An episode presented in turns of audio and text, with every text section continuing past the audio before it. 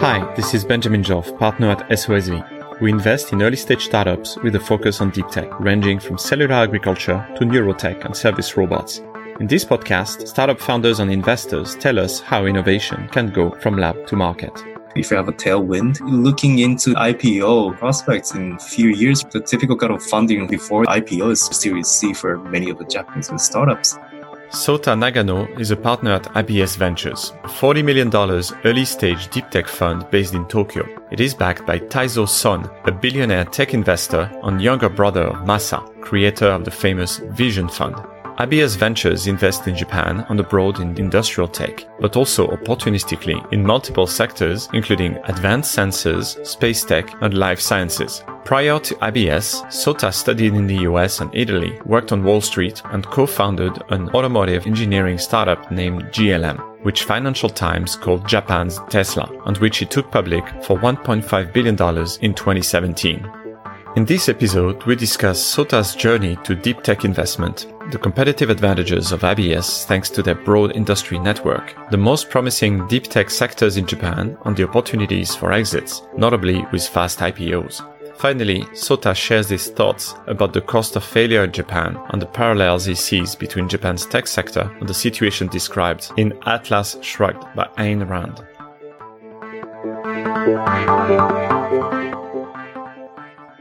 Hi, Sota. Pleasure to have you today. Thank you for having me. To get started, would be great to understand more about where you're from uh, in terms of a professional background and what ABS is doing in deep tech.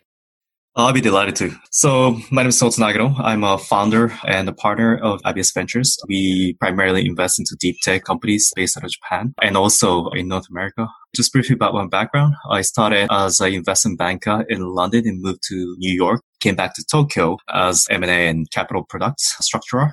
And later, because of my keen interest towards the mechanical engineering, particularly in automotive realm, I started an automotive engineering company called GLM based out of Kyoto. The technology was around the high voltage drivetrain systems from Kyoto University. I took the company public overseas for 1.5 billion US market cap by then with that kind of combination between my understanding of financial markets, global investors scene and understanding towards the engineering and deep tech throughout my time at GLM. I wanted to create the venture capital fund that has led to uh, starting uh, ABS Ventures. Your background is very interesting because it's very unusual as well. Uh, you come from finance, then you went into entrepreneurship and pretty deep tech at that. GLM was called by the media the Tesla of Japan, even though your target was more engineering rather than consumer products, I understand, right?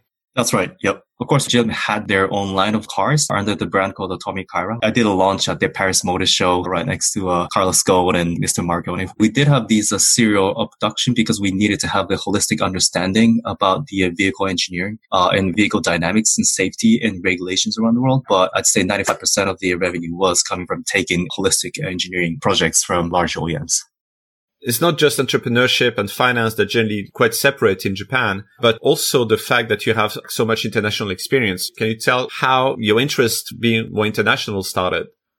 My first exposure to overseas was in my high school time. I did apply for high school exchange program. That was for a year. So I, was awarded 15,000 cash as a prize winner. I saw that an opportunity, but didn't have like that much of a keen interest towards overseas. But that decision and opportunity really did open up my eyes. That led to getting the job in Wall Street as well as taking higher education in Italy. That has kind of sparked my interest in national finance and also automotive realm. After coming back and started GLM, there wasn't any ecosystems. And uh, I must say, back in 2008 or 2007, when I first kind of fiddling with the idea, that was almost barren. No proper uh, financiers were there we were kind of forced to look elsewhere outside of Kyoto, outside of Japan, uh, to look for business opportunities. I personally didn't have any hindrance to look elsewhere, probably because of this experience. On the fund side, ABS Ventures is one of the very few deep tech focused funds in Japan. This is your first fund with $40 million. They understand it has strong ties with the Son family, in particular with Taizo Son, the younger brother of Masa of the Vision Fund. What is the position of the Son family within the Japan tech ecosystem? And how IBS came to be with you, Taizo, and the other partners? The name of our family is a glorious one. Not just the founder of SoftBank, as well as his younger brother. He is also the self-made billionaire and he was uh, one of the early founders of uh, Yahoo Japan, and that led to starting a few of the online businesses about 20 years ago that made him a very wealthy person. He was also an entrepreneur from the University of Tokyo. He takes a great deal on giving opportunities to the younger people with brilliant minds, and he felt the strong necessities to start a community here in Japan. Out of his own pocket, he created the funds to support these uh, brilliant entrepreneurs. And for that reason, reason, if you get to work with him, then it's a really honorable thing for any startup uh, or entrepreneurs. So he's made multiple startup investments for many years already, and uh, he's been very successful at it. He's also set up some kind of incubator and early stage fund. So this is not his first fund. Absolutely. You're right. This platform that I've mentioned is called Mistletoe, uh, which has a very strong presence here in Japan uh, because of its activities in the past decade or so. The organization was very keen on making investments as an LP, not just acting as a GPs or uh, being a primary investor, but also being an LP, not limited to Japan, but also outside. Because it was running with the family office structure, they were not bound with the geography or the phase of the companies that has created a rather interesting ecosystems around the name of a mistletoe. How did you connect with him and how was ABS created? Our founder, the management partner, Yamaguchi-san, we have a long-standing friendship, about 10 years. He has been the CIO of Mistletoe, so he's been the very close right-hand man for Taizo. After I took my previous company with GLM public, I was looking for the next project and did want to contribute to Japan and especially in the deep tech realm. One day we got together, he made an intro about the ABS Ventures uh, he had an idea about, and we put together as a fund. So why the focus on deep tech? Japan has a very strong reputation around technology, but on the international scene, we haven't seen a whole lot of Japanese deep tech companies make the news globally. So why did you decide to focus on this sector? One, because of my personal experience, right? Uh, I did go through uh, difficult times when I first started the deep tech company, especially if you're not based out of Tokyo. That goes for both projects as well as for finance. We ended up gathering a uh, majority of the capital from outside of Japan. The situation is very different right now, but from this past experience, and of course, our technology was coming from uh, Kyoto universities, I, I wanted to help them through being kind of a dedicated venture capitalist uh, in deep tech. I feel it, it is probably the right time to do so. Okay. Are there some iconic companies that uh, people might know of or you think are interesting already on the market? Notable ones. Hopefully GLM will be considered as one of them. Uh, Euglena, which is the algae uh, based companies, uh, Cyberdyne, robotics uh, suit companies. They have not just deep tech, but also a business. They played it right. Okay. So those are public companies in deep tech in Japan. You're familiar with a lot of international markets. Do you feel Japan has a high level of activity in deep tech? And what are the sectors you think are the most active? Chemical and material is one. And the second would be space university has been kind of a source of knowledge and they were feeding a lot of talents as well as technologies for JAXA, which is the equivalent of NASA here. These universities are mostly public, by the way. So universities has under the pressure to be self-sustainable uh, when it comes to the cash management. So they have strong IP management as well as strongly encouraging entrepreneurship and they take a stake out of these companies especially in these uh, high functioning chemical companies, strong uh, companies have been funding uh, these projects to the universities. We haven't seen too many really spur the growth at this point, but with the proper kind of guidance and if the serial entrepreneur in the deep tech realm would start coming back, then there would be huge opportunities. Going through your portfolio, I noticed that you're covering quite a broad range of sectors. You have semiconductors, you have some biotech, you have automotive related, you even have quantum and space tech. Can you give some example of how those deals came to be? Like, how did you find those companies? What made them attractive to you? In the investment world, it's, it's about the ecosystem and relationships. So there are a few ways that we tend to source deals. One of them is through our partners and uh, from Mistletoe relationships. Mistletoe has been a very active LP investors around the world. I can't do name dropping, unfortunately, but very notable venture capitals from the West Coast to Europe. And they were early investors into these prominent funds. They tend to give us a heads up on very interesting company early on. And this headquarter has moved to Singapore and Singapore has been pushing deep tech, especially in the computing field.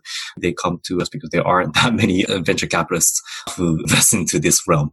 Let's take the quantum computing. We need to care about IRR. Of course, we go deep dive into the technologies, but we don't do hardware that much. The company that we invested into does the compiler for quantum computing. So it's a bridge between the quantum world and the regular software world.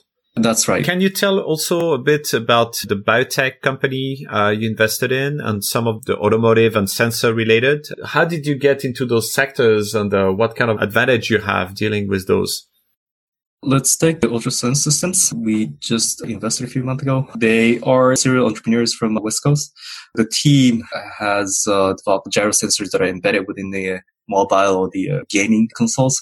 And also on the side, they were working on ultrasonic technologies. And early on, they were looking at automotive applications for uh, autonomous uh, vehicles that has led to considering the medical field. But automotive does take a bit of time and also medical. And finally, they start seeing the mobile applications in the era of 5G.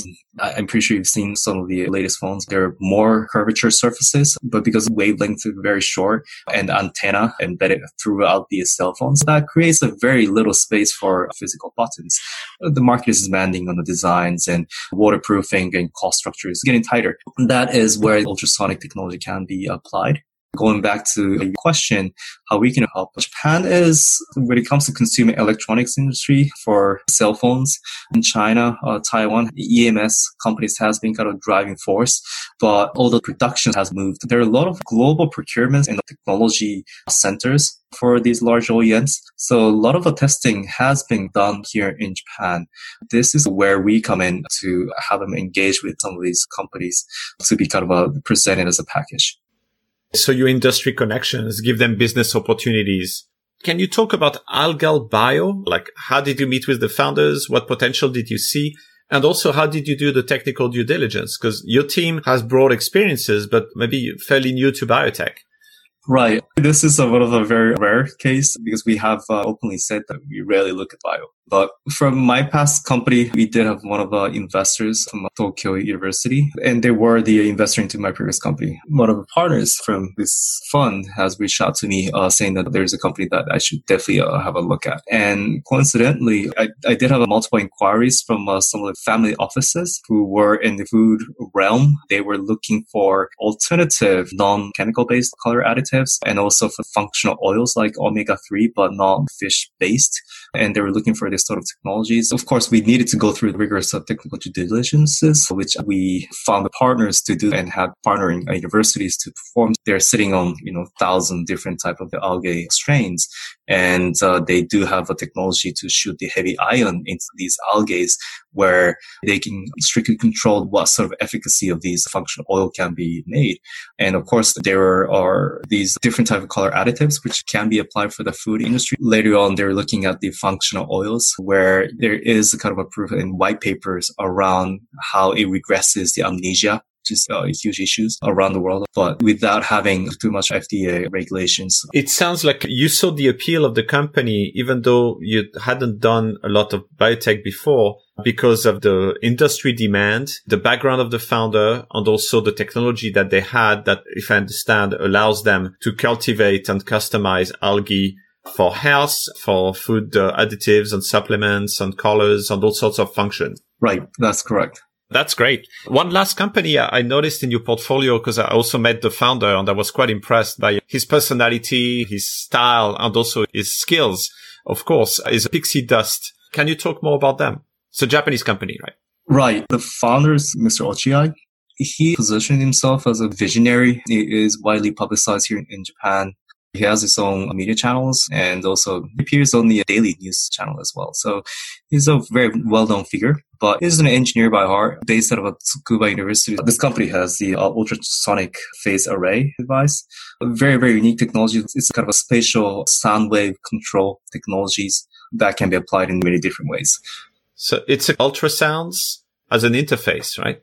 That is correct. So one foreseeable application would be where we step into the airport, there'd be a, like many announcements in English or French or Cantonese. Oftentimes you miss out uh, these important uh, information. But with this spatial target ultrasound speakers, you can target a particular person. Uh, so you can make personal announcements that only certain people will hear in the suitable language. Correct. Like position the sound wherever you want. That's right. And the, the, same technology can be applied for automotive where drivers can only hear the guidance while the kids in the back seats can watch the DVD, but without their headphones. Wow. That's very interesting. Yeah. I was very impressed by also his style because he's quite a young PhD. He has a kind of cosplay, very quirky style. So I asked him, why do you have this particular style? Well, first, uh, that's he likes it, of course, but he said it also had a lot of benefits because a lot of geeky uh, young researchers, they also like that style and they feel right. comfortable talking to him and engaging with him because he has a lot of appeal. So he said that was great for, for PR and recruiting as well. which which are actually very difficult things to do for many startups. So uh. that was very interesting to hear that from him. Okay, so maybe to switch gear here about more general ideas around deep tech. You talked about the deal flow, working with the partners, working with the universities and industry partners as well to validate some of the deals and test the technology. What do you want to see in a deep tech company when you invest in it? And what do you see are the typical problems, particularly that Japanese teams face? As an investor, we want to have a proprietary uh, technology, fully IP patentable and the team. There, we can't expect too many serial entrepreneurs in Japan, and deep tech companies do have longer investment horizons. So there's a high risk of uh, the company being hit by the economic uh, downturn, raising capital and whatnot. So the team has to be fairly solid. So yeah, in the end of the day, I guess it's it's all uh, team and technology the way we look at. These days, we're actually suffering from downturn and challenges with coronavirus. Can you tell what's happening to your portfolio and to your activities as an investor in that environment? One is the uh, financing environment. The second is the actual business development for these startups. I guess it's different by sector. But uh, for electronics type of companies, design can be done remotely. And to have actual face to face, if you have the teams in China or, or Taiwan, they are recovering quicker than the rest of the world. So in that sense, this combination between remote work and on site can happen.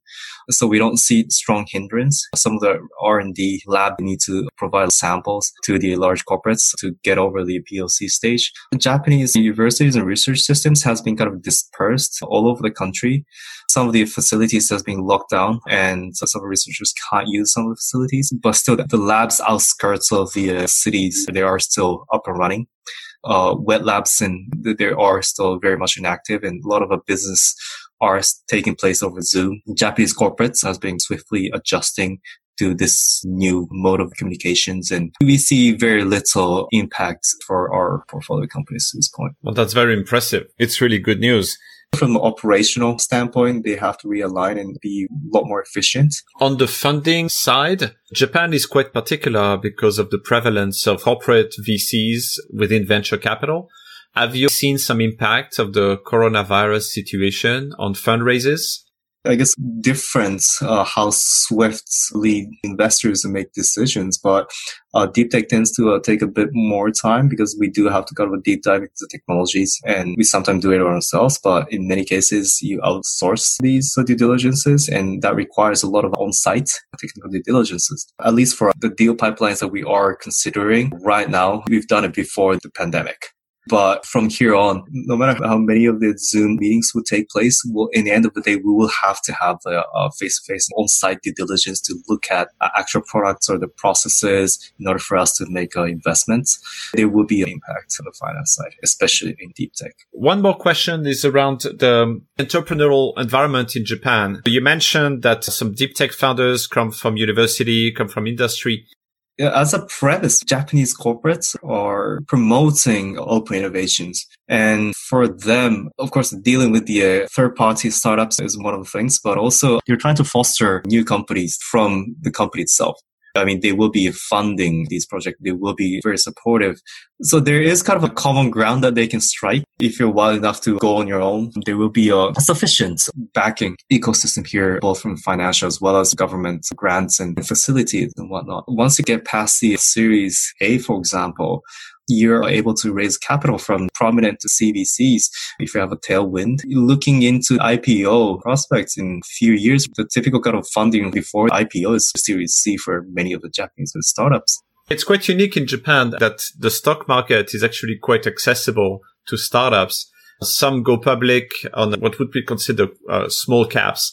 Or, or, micro caps actually in the US stock exchange. About three years ago, I was in Tokyo at an event where I actually met Dr. Ochiai and also present was the former CEO of Hitachi. And I asked him, okay, so during your time, if an engineer decides to leave Hitachi to create a company, tries for a couple years and it doesn't work and wants to come back, what would happen? So he thought about it for a few seconds. His answer was, Yurusarenai.